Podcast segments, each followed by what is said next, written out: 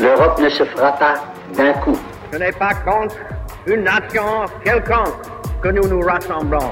On peut sauter sur sa chaise comme un cabri en disant l'Europe, l'Europe, l'Europe, mais ça n'aboutit à rien. France Culture. L'Europe marche à nouveau sur deux jambes. Les termes du débat européen. Le débat, il n'est pas entre moins d'Europe et plus d'Europe. Le débat sur l'avenir de l'Europe a ainsi été relancé. Ce sera une autre manière de découvrir l'Europe. Emmanuel Laurentin. Bonsoir, entrons ensemble dans le temps du débat spécial du vendredi, les termes du débat européen, une émission pendant laquelle nous nous attachons à un terme qui nourrit le débat public aujourd'hui en Europe.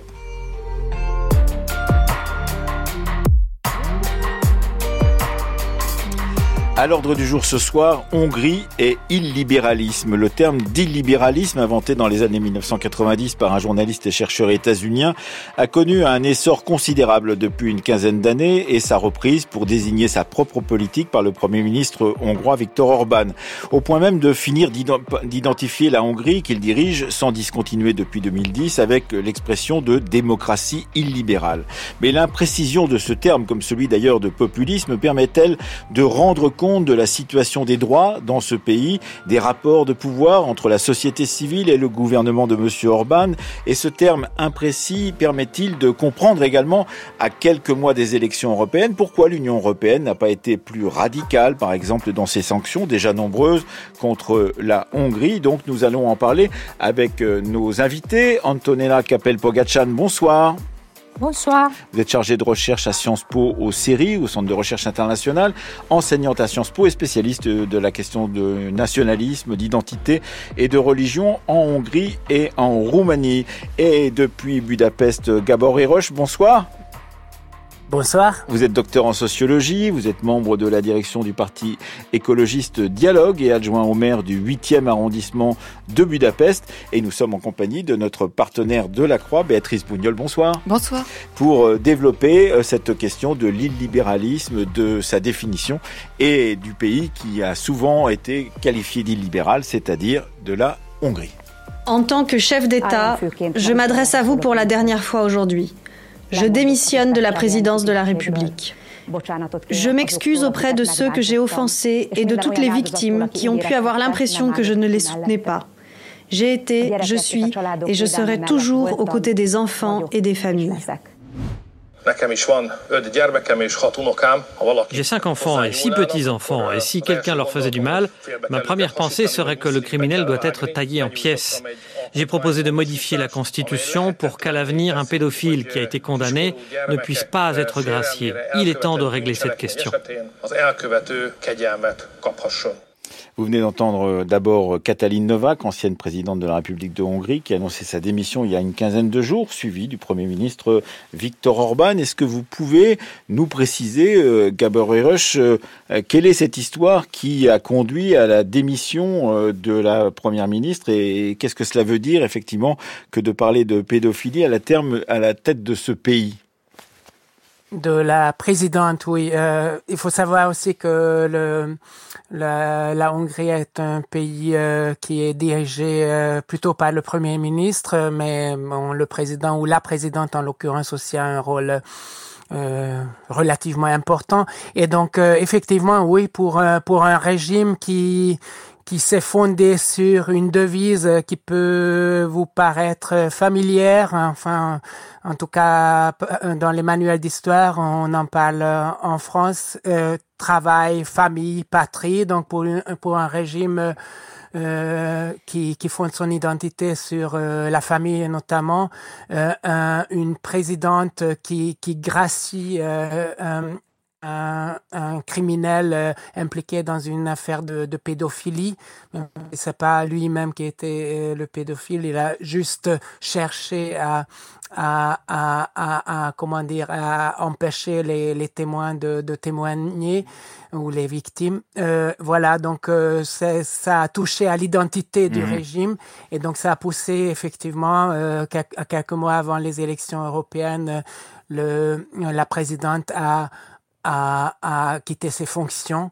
euh, et aussi d'ailleurs la, la, l'ancienne ministre de la Justice qui allait diriger la liste euh, du, du parti d'Orban, euh, Fidesz, mm. aux élections européennes, qui, s'est, qui a annoncé son, son retrait de la vie politique également. Oui, donc effectivement une, un vrai séisme, pourrait-on dire, dans la vie politique. Béatrice Bougnol. Oui, justement, Antonella Capel-Pogachan, euh, quelle est la nouvelle situation politique créée par, par cette double démission donc depuis quelques jours?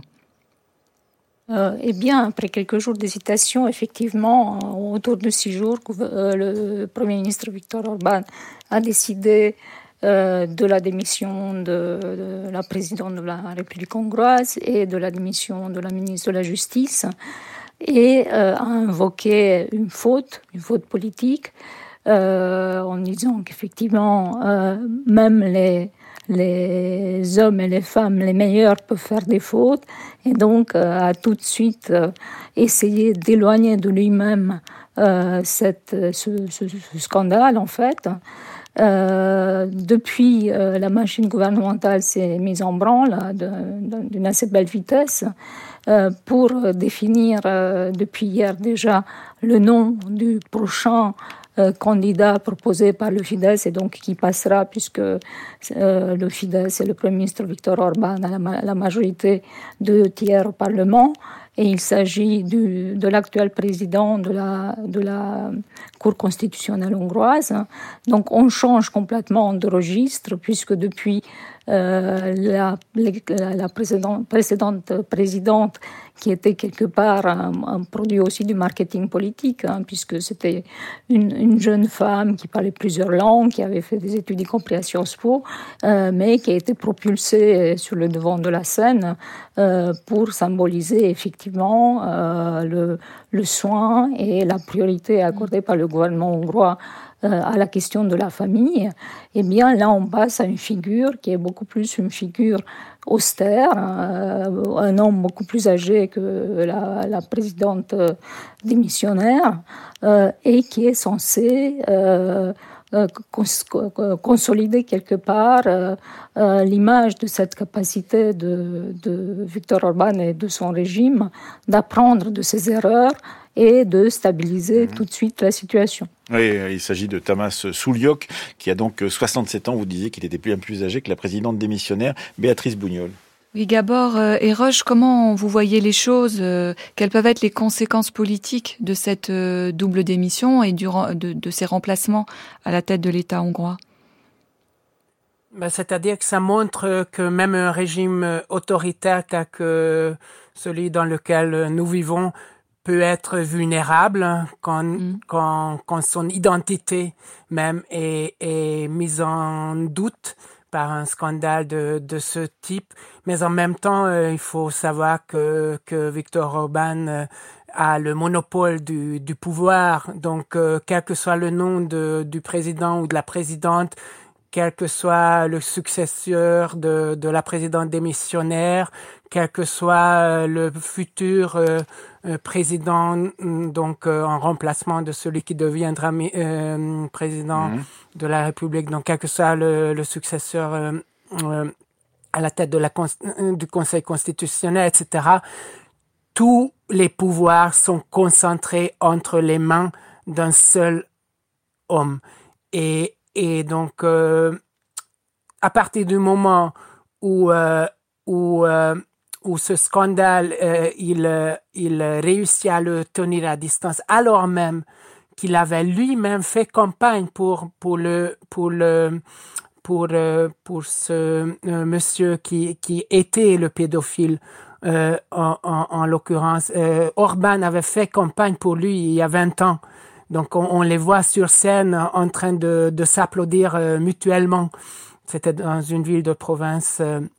Euh, euh, donc voilà, donc euh, s'il réussit à tenir à distance ce, scandale dans lequel il est lui-même impliqué, puisque c'est lui qui a choisi la présidence, puisque c'est c'est lui qui a choisi euh, cette ministre de la Justice qui a signé également le, le décret de, de, de grâce et ainsi de suite s'il s'il parvient à, à, à, à s'en distancer, euh, alors euh, alors ça n'aura aucun effet. Si nous, l'opposition, on arrive à, montrer, à démontrer que c'est l'ensemble du, régime qui est impliqué dans cette affaire de pédocriminalité, alors, euh, alors oui, ça mmh. pourrait ébranler le régime. Euh, cela pose euh, une question, Antonella Capel-Pogachan, ce que vient de dire à l'instant même Gabor Eroche, c'est-à-dire il y a à la fois dans ce qu'il dit, c'est un régime autoritaire, de l'autre côté, effectivement, il y a une opposition, donc et on se pose la question de ça. Et d'un autre côté, Gabor Eroche vient de dire qu'il y avait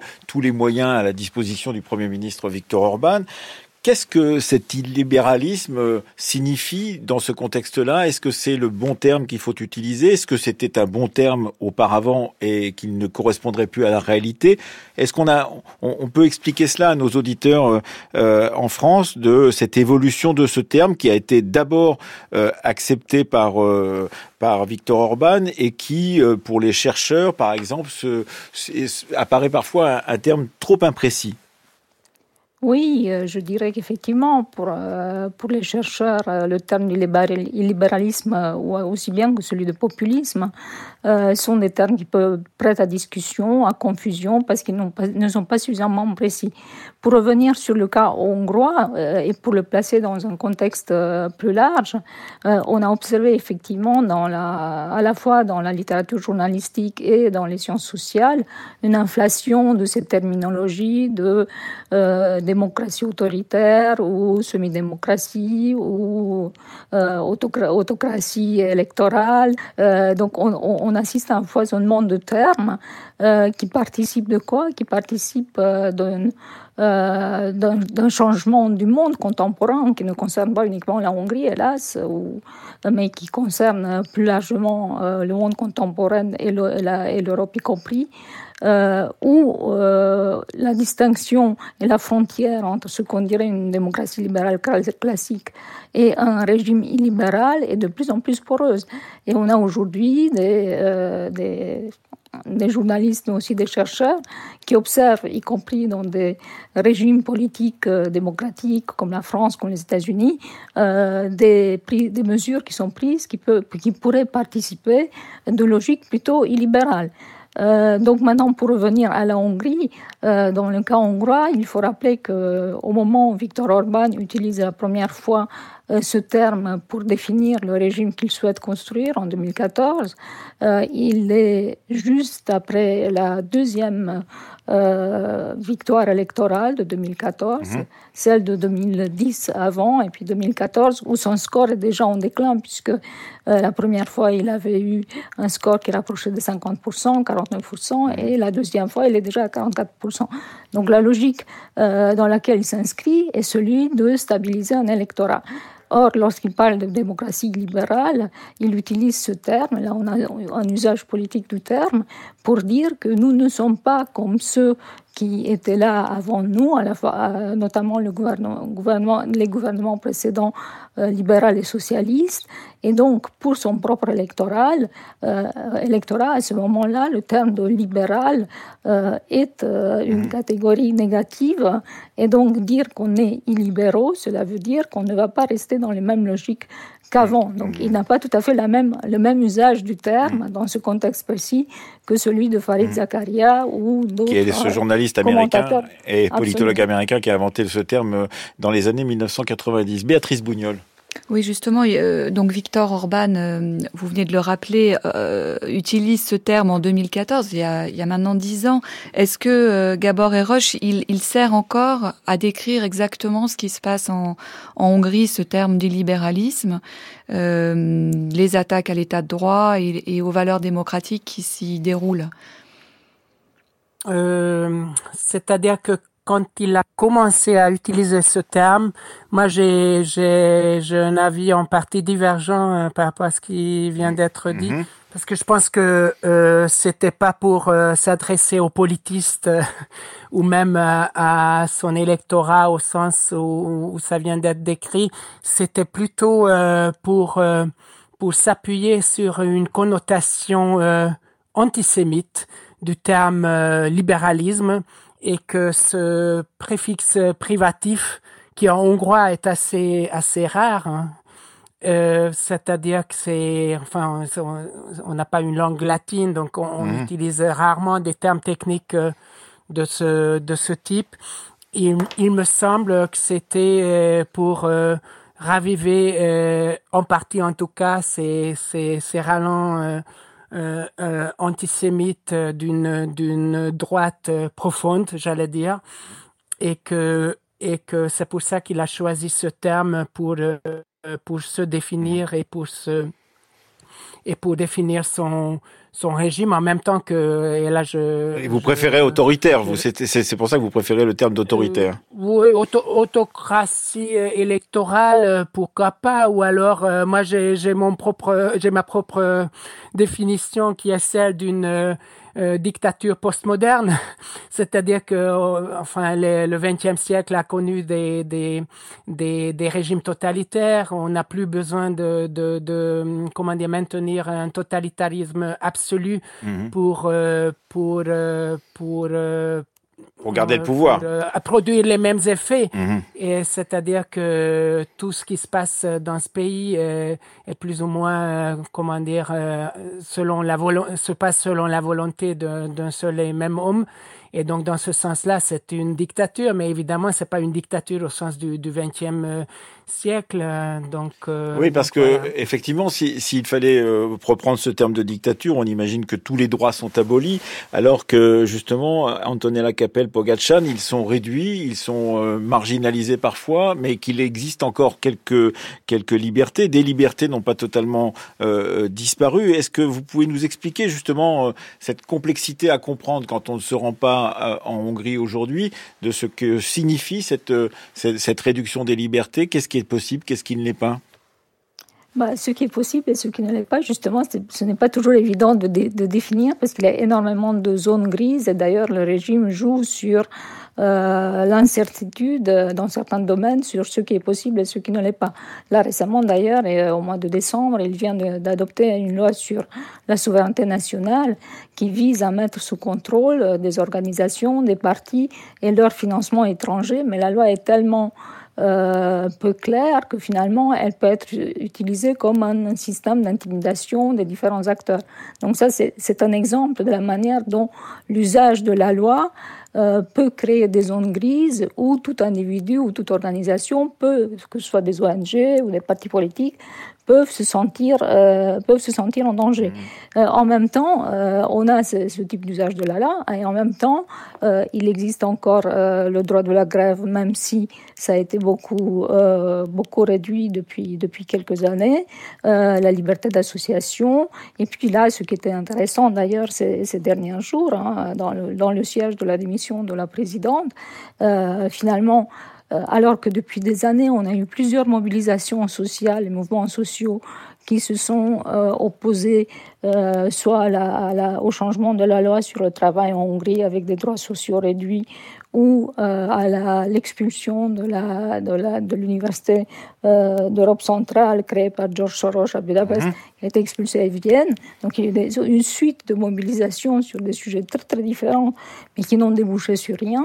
Euh, là, dans le siège de la démission de la présidente, euh, vendredi soir, on a assisté à une immense manifestation par rapport au, au standard euh, hongrois, qui a réuni, certains disent 50 000, mais d'autres disent 150 000 personnes, en tout cas une foule extraordinaire sur la place des héros à Budapest, pour protester contre euh, la manière dont le, de, dont le, le, le système social hongrois traite les enfants et les plus fragiles. Donc, et là, ce qui est intéressant dans cette manifestation, c'est qu'elle a été, euh, elle a été organisée par des personnalités qui ne sont pas issues justement des, des partis politiques de l'opposition qui suscitent, hélas, en Hongrie un certain rejet et ont été organisées par des figures sorties soit des, soit des influenceurs youtubeurs, soit des médias alternatifs qui existent sur Internet. Euh, et qui ont réussi à, à mobiliser euh, euh, des jeunes, des vieux, issus de différents partis, euh, en désaccord avec, avec le régime. Donc on a à la fois les deux choses, à la fois une, une loi qui peut être très vague, très intimidante, et des capacités de mobilisation sociale importantes, mais qui jusqu'à présent n'ont pas débouché sur une vraie mise en danger du, du, pouvoir. 18h40 sur France Culture, vous écoutez les termes du débat européen, notre émission spéciale du vendredi, donc, et nous sommes en compagnie de Béatrice Bougnol du journal La Croix, notre partenaire, pour parler de l'illibéralisme, cette expression difficile à définir, on l'a dit depuis le début de cette émission, euh, qui concerne en particulier la Hongrie. Nous sommes en compagnie de Antonella Capel-Pogacan, chargée de recherche à Sciences Po série, et de Gabor Erush, qui est donc avec nous, docteur en sociologie et membre de la direction du Parti écologiste d'opposition Dialogue, adjoint au maire du 8e arrondissement de Budapest.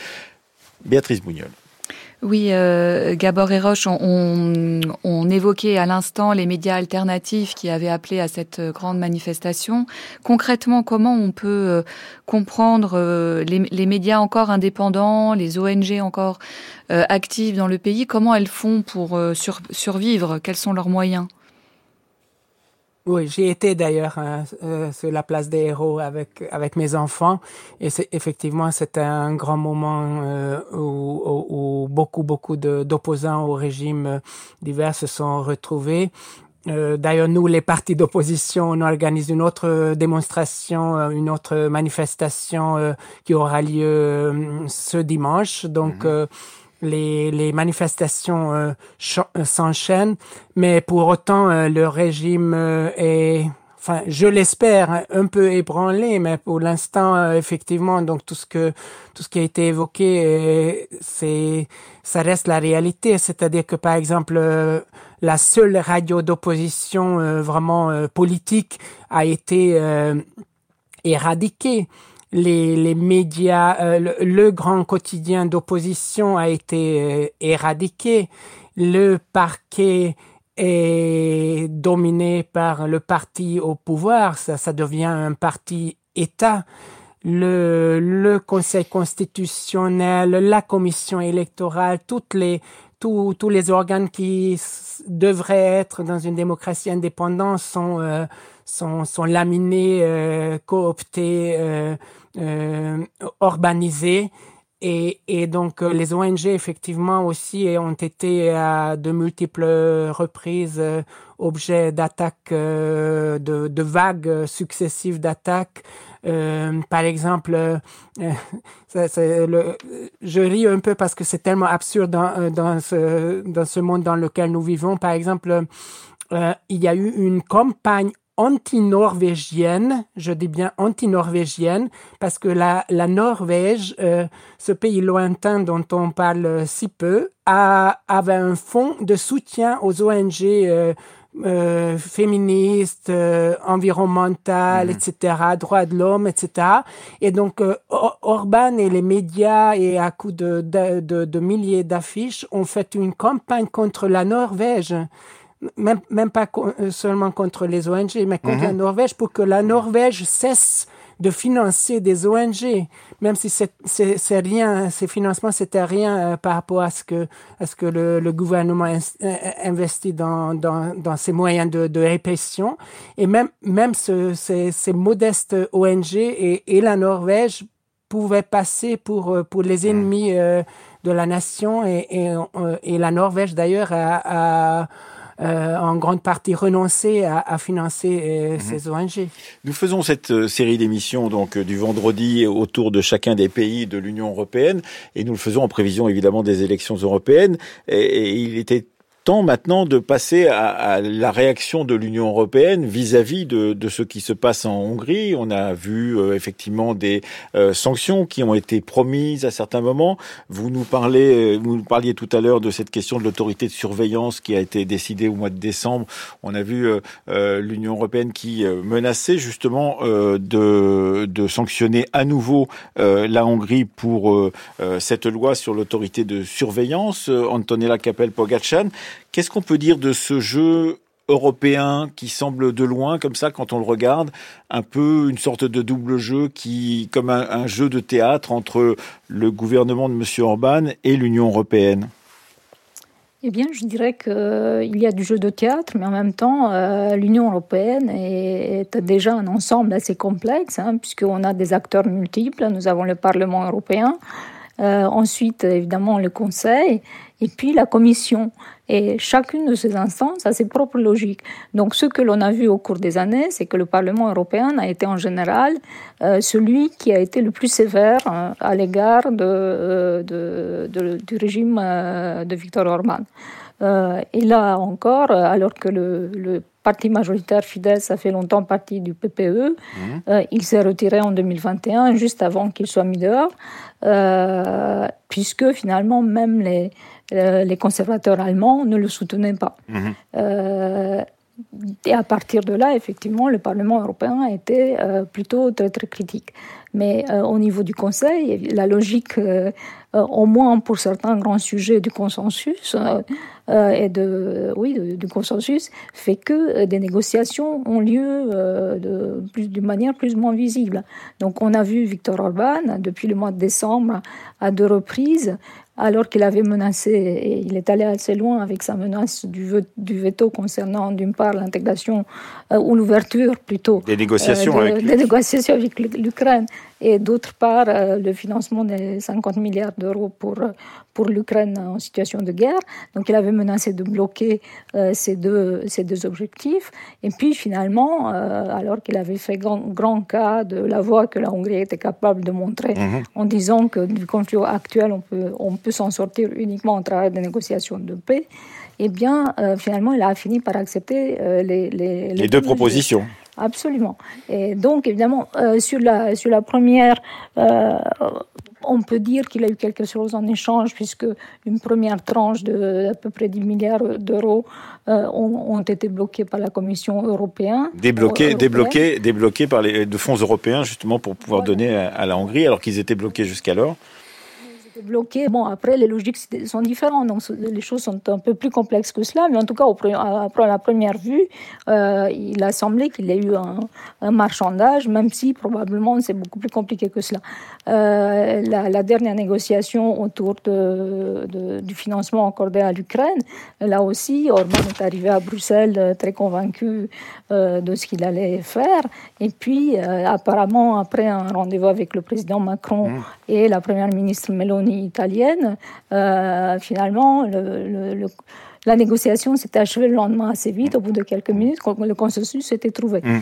Donc, euh, et là aussi, on peut imaginer qu'il y a eu des discussions avec au moins ces deux acteurs, y compris autour de la place que les députés fidèles pourraient occuper mm. dans le prochain Parlement mm. européen. Euh, Donc, il y a un jeu de marchandage, clairement. Béatrice Bougnol. Euh, oui, parmi euh, les, armes euh, de l'Union européenne, dans ce jeu de, marchandage, Gabor et Roche, il existe l'article 7 du traité de l'Union européenne qui permet de priver un pays de son droit de vote au Conseil si ce pays ne respecte pas les valeurs fondatrices de l'Union européenne. comment comprendre qu'aujourd'hui, cet article ne soit pas déclenché en ce qui concerne la, la Hongrie de Viktor Orban? Je pense que les pères et mères euh, fondateurs et fondatrices de l'Union européenne n'avaient pas imaginé qu'un pays euh, euh, essaierait délibérément de, de, faire voler en éclats l'Union ou de fouler du pied tous les principes démocratiques. Donc l'Europe n'a pas été conçue pour ça. Et, et, donc effectivement dans ce jeu et dans ces dans ces dans tous ces marchandages les, les Européens ont du mal à réagir à ce à ce qui est la situation. C'est-à-dire qu'ils ont en face d'eux un agent de Moscou. Et ça ça, ça a été prouvé très clairement un agent de Moscou qui euh, qui n'a pas honte et, et qui, euh, à travers ces, ces, chantages et ces, euh, ces marchandages, et, et, dont font partie d'ailleurs, euh, enfin, de, de, de, cette équation font, fait partie aussi le, les, euh, l'intérêt ou les intérêts des, des entreprises occidentales, allemandes souvent, mais aussi françaises, c'est-à-dire que les, les capitaux investis en Hongrie ont tendance à, à comment dire, à, à, neutraliser euh, les, les, volontés politiques européennes de, de, de, de, contrôler ou de, de, mettre à l'écart le régime de, de Monsieur Orban, c'est bien ça. C'est ça. Et donc, et donc euh, finalement, donc euh, une partie des fonds, euh, une grande partie des fonds a été suspendue, une partie a été effectivement débloquée, mais ce dont on parle presque jamais, c'est que les fonds liés à la PAC, la politique agricole commune, n'ont pas été du tout suspendus. Et comme tout, les terres aussi, les terres agricoles appartiennent presque exclusivement désormais, enfin en grande partie, aux oligarques du régime. Donc, en versant euh, les financements liés à la PAC, euh, l'Europe continue à financer les oligarques mmh. euh, euh, du Fidesz et, mmh. et d'Orban. Et, et, et, les fonds débloqués aussi, finalement, fin, servira à financer, financer le régime d'Orban. Mais on peut se poser la question, Antonella Capel Pogachan, étant donné la vigueur des, critiques que vient de porter euh, Gabor et effectivement, de se demander, et en particulier ce qu'il disait à propos des relations de M. Orban et de son régime à, la Russie, de se demander si ça n'est pas un, danger que de tenter à, tout prix de, maintenir euh, donc euh, ce régime dans l'Union européenne, sachant qu'effectivement il avait il avait des alliés, il avait la Pologne était euh, allié à son type de politique. Il a eu, euh, peut-être aujourd'hui, il aurait la Slovaquie euh, derrière lui ou avec lui, et que tout cela, effectivement, peut faire un groupe. On a longtemps parlé, on en a parlé dans cette même émission il y a quelque temps, du, du, groupe de Visegrad, mais peut faire un groupe, peut faire une opposition plus structurée que la seule opposition de M. Orban à l'intérieur même de l'Union européenne. Oui, on peut dire euh, que euh, l'Union européenne aurait, aurait intérêt à mettre euh, à distance euh, M. Orban. Et en même temps, il faut voir que cette même Union européenne est plus hétérogène qu'on ne le pense. Oui, c'est ça. Et que les opinions publiques, d'une part, dans les différents pays, d'ailleurs, je crois que c'est hier, aujourd'hui, Le Monde avait publié une enquête sur les opinions publiques dans différents pays européens par rapport à la, guerre en, en, Ukraine. Et on voit, selon les pays, dans des degrés différents et selon les logiques différentes, mais des, des évolutions plus ou moins favorables euh, au soutien euh, de, de l'Union européenne accordé à, l'Ukraine.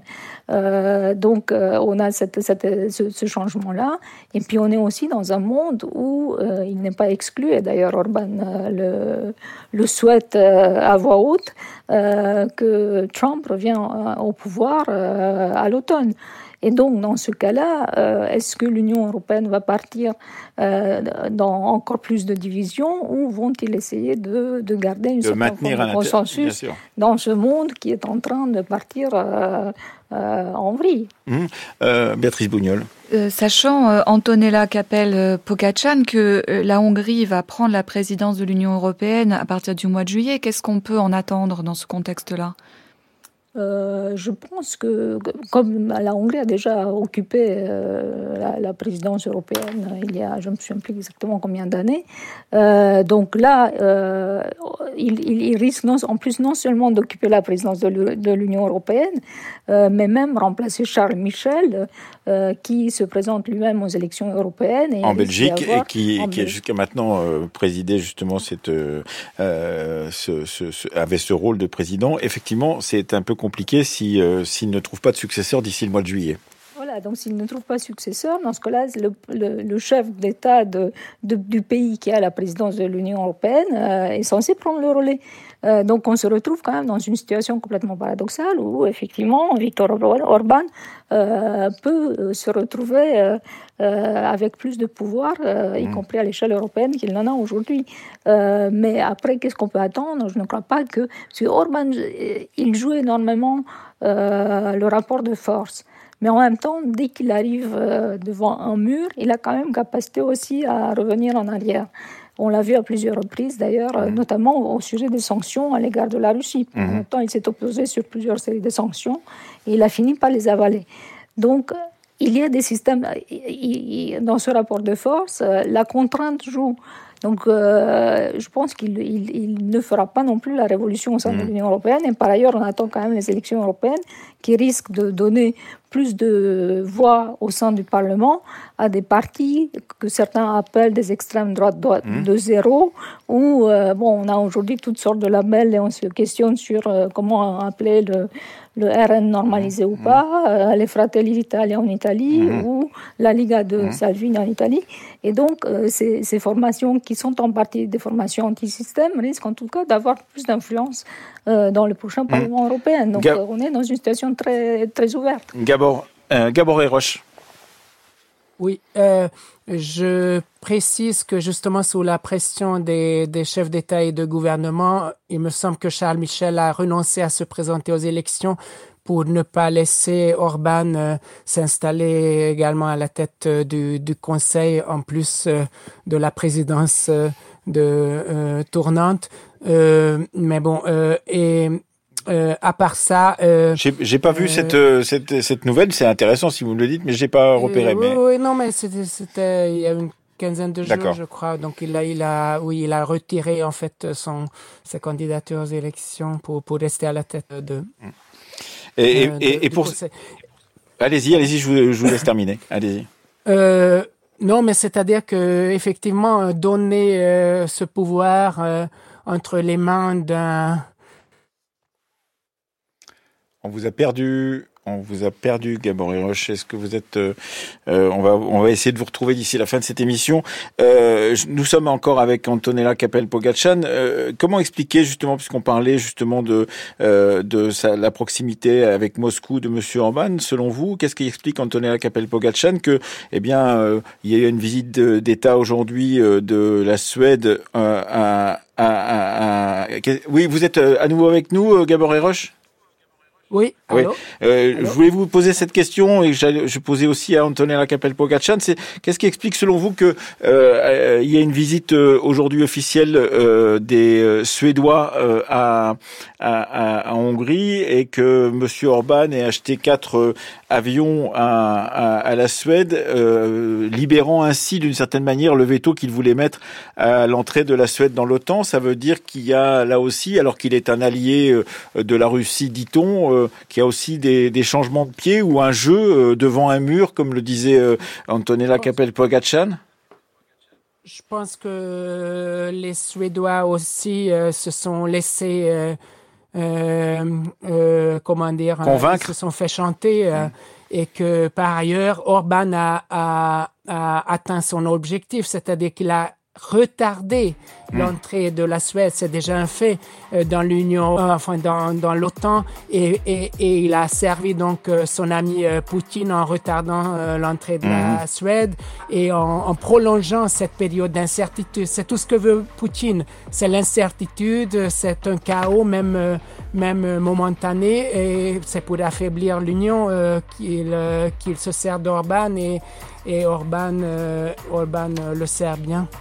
Merci beaucoup Gabor Heroche d'avoir été avec nous en tant que docteur en sociologie et membre aussi de la direction du Parti écologiste Dialogue, opposant au pouvoir de M. Orban et adjoint au maire du 8e arrondissement de Budapest. Merci à vous Antonella Capel-Pogachan d'avoir été avec nous en tant que chargé de recherche à Sciences Po série, enseignante à Sciences Po et spécialiste de ces questions de nationalisme, d'identité et de religion en Hongrie et en Roumanie. Et merci évidemment à Béatrice Bougnol de nous avoir accompagnés au nom du journal La Croix pour cette émission émission spéciale du vendredi. Ce temps du débat a été proposé ce soir par Joséphine Reynars, par euh, Fanny Richer, Roxane Poulain, Juliette Moelik, Anouk Sevno, Stéphanie Villeneuve, réalisé par Laurence Malonda avec Ruben Carmazine à la technique.